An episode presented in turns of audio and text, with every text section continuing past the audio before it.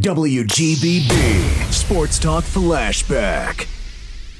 On the phone with me now from the city of Calgary in the province of Alberta is former New York Rangers forward and captain Kelly Kisio. Kelly, thanks for taking some time to talk with me here on New York Hockey Talk. No problem. Kelly, everyone here associates number 11 with former Rangers captain Mark Messier, but you also wore number 11 as captain of this team for over three years. Well, I tell you what, my whole time in New York, I enjoyed a great deal. Uh, number 11 was uh, a good number for me and obviously a great number for Mark. now, initially you wore number 16 for the Rangers, didn't you? Well, I wore that to start with, and then uh, Marcel Dionne was traded from That's right. Los Angeles to uh, to New York, so uh, uh, I, I gave him that number and took uh, number 11.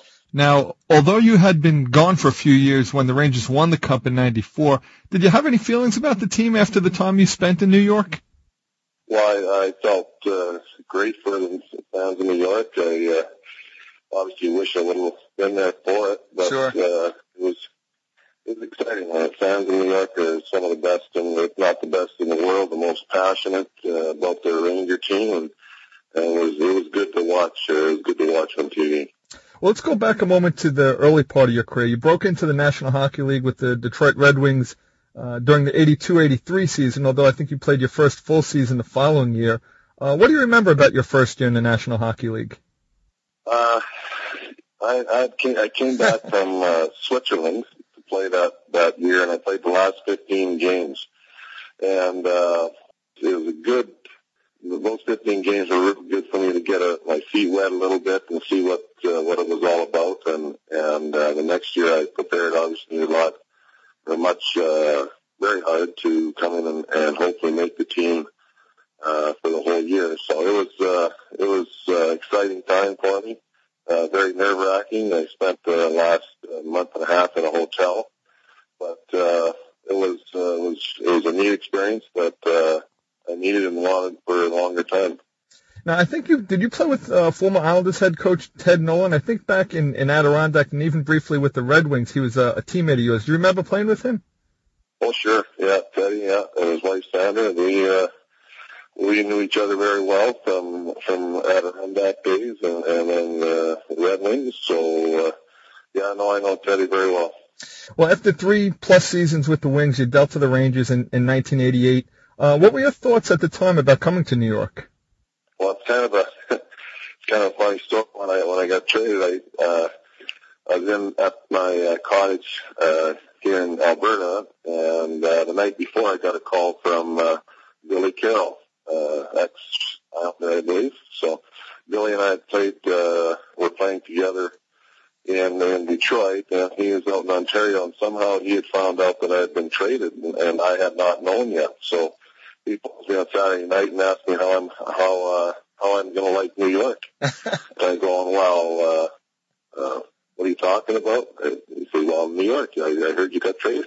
I said, well, no, I, I don't know, but uh, which New York team? And he said, well, obviously the Rangers. And I said, well, no, I haven't heard anything yet, Billy. And then uh, next morning at uh, 8.30 in the morning, I'm still in bed and I hear the phone ring.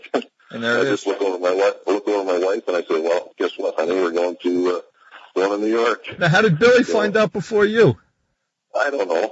Billy has his connections out in Ontario. There, a lot of the agents are out there, so uh, somehow he knew. And, and Jimmy Devellano was on the phone at uh, eight thirty that morning, and uh, we're on our way to New York. So we were excited. We we uh, we uh, we went in and, and tried to find a house right away, and we were excited to go and, and see what it was all about. Now, some of the guys on the Rangers uh, at the time you arrived in New York, you had already played with in Detroit. Guys like Mark Osborne, uh, Willie Huber, and, and Ron Duguay, to name a few. Did that help you at all in the transition coming to New York? A little bit. Uh, you know, I'll, I'll, I'll always, uh, uh, if you know somebody going into a situation, it's, it's much better. We, uh, it's, it's good for, it's good for the, uh, for the players because as soon as you walk in the dressing room, you have 20, 25 new friends and it's, it's harder on the wives. The wives go into a certain city and they don't, uh, uh, they don't have friends right away, and and uh, they, you know, they're busy trying to find schools for their kids and that kind of stuff. So Right. it, it's much harder on the wives. It's not so hard on us guys. Well, another guy you played with in Detroit that made his way to the Rangers the following year was uh, John Ogrodnick, a guy that along with Brian Mullen, you teamed up with to form a good line for the Rangers. Yeah, well, we were, uh, yeah, we were kind of all no-name guys, and we managed to put up some pretty big numbers compared to some of the big, uh, big lines. So we were pretty happy about it. We're still in contact with everybody. Uh, I, I know Ogrodnick's, uh, uh, we talk to quite often. Uh, not so much a Mully anymore, but, uh, uh, we did, we did. It's just for kind of a, three uh, three no names we did pretty well most nights. What was the dynamic between you guys? Was there like a straight guy and a prankster, or what was the relationship between you guys on and off the ice? Well, on the ice, we you know it's kind of funny because on the ice, uh, Mully didn't say a lot on the bench, and and usually Johnny Johnny O and I myself screaming at each other or, or giving each other help or something, and Molly just sit in between us and smile. So. uh and then off the ice is the same way. We just, uh, we just, Johnny O was kind of quiet and, uh, off the ice and, and, uh, you know, we, we hung out together. We did a lot of things together and, um, Molly was good as a prankster and good as a humor guy and, and a lot of times, uh, Johnny O, Johnny O and I were the business guys. So. now, Roger Neilson was behind the bench for a lot of your time in New York. Was he one of your, your, or where do you rank him, I guess, in terms of your coaches throughout your career? Uh, number one, number one for sure. He was, uh, he taught me how to look at the game and, and, uh, obviously I matured a little bit about, uh, by then and, and started, uh, you know, taking the game, uh, more serious and trying to understand what, what was going on. But he, he taught me how to, uh, prepare for games and, and, uh, and look at the game and how to break it down through some of his videos that he would come up with and, and uh, how he approached the game. So he was, um, I think, uh, my number one coach by far. Well, how would you describe the type of game you played throughout your career? In New York, we were lucky enough to probably catch you at the pinnacle of your career, but I mean, you kind of really did it all. You were on the power play, you, you played the penalty kill, you were out there in all the critical situations. Uh, if you had to describe your, the type of game, how, how would you describe it for yourself? Uh, you'd like to think yourself that you're a dependable all-around player. And I think most nights I was. Some nights uh, I'm a I'm a little smaller guy, and sometimes I didn't have the uh, energy and and that was required by myself to compete at a level with some of these guys. Uh, some were a lot more fluid skaters and a lot, lot more uh, more natural players, and and uh, I think I had to study the game a little bit more than a lot of guys to make sure that I was not getting left in the dust and was uh, a dependable leader and, and player. I mean, I think part of what made you such a good captain for the Rangers was it just seemed to me watching you play that you seemed to always be one of the most hardworking guys out there on the ice.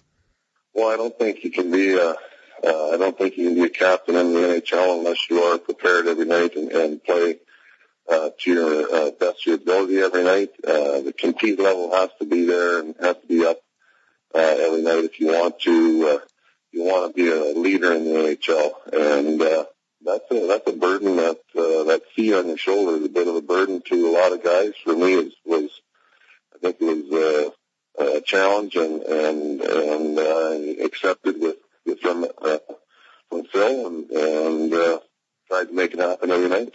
Are there any moments in particular from your time in New York that stand out for you, either on or off the ice? Not, no, not, not, uh, not really you know, we didn't win anything, so nothing that way, and and we didn't embarrass ourselves too bad. So I think, uh, you know, I think I, I did my best at going about my business and and uh, and trying to be a leader on on the Rangers, and I'm afraid nothing really stands out. Was the line you played on with uh, Mullen and Ogrodnick was that probably the best line you ever played on or were a part of? Uh, was consistently one of the best lines that we ever played that I played on. Um, I had a line with Donnie Maloney and, and Pierre Larouche, I think, my first year there. And, uh, that was, you know, pretty solid line. We were kind of a, we were checking to a certain point and, and we were able to score a lot of goals through Pierre and, and, uh, Donnie's hard work. So it was, uh, that was a good line also. But, uh, for the most part, that was probably the best line I played on. Well, in May of 1991, the San Jose Sharks claimed you in the expansion draft, and that, of course, ended your career in New York. Were you, were you disappointed to leave New York? Yeah, for sure. I, I you know, I, you know, it still doesn't bother me, but you know, it, you know, upsets you. You, you put a lot of time a fair amount of time in trying to build a, a hockey team and, and being a leader on the hockey team and a captain for three and four four years I think it and and uh, you know it hurts you a little bit that they leave you hung out there for somebody else Sure. to pick you up and make your make yourself move and your family move. Well, after a dozen seasons in the NHL, four and a half of those with the with the Rangers, you retired from the game as a player.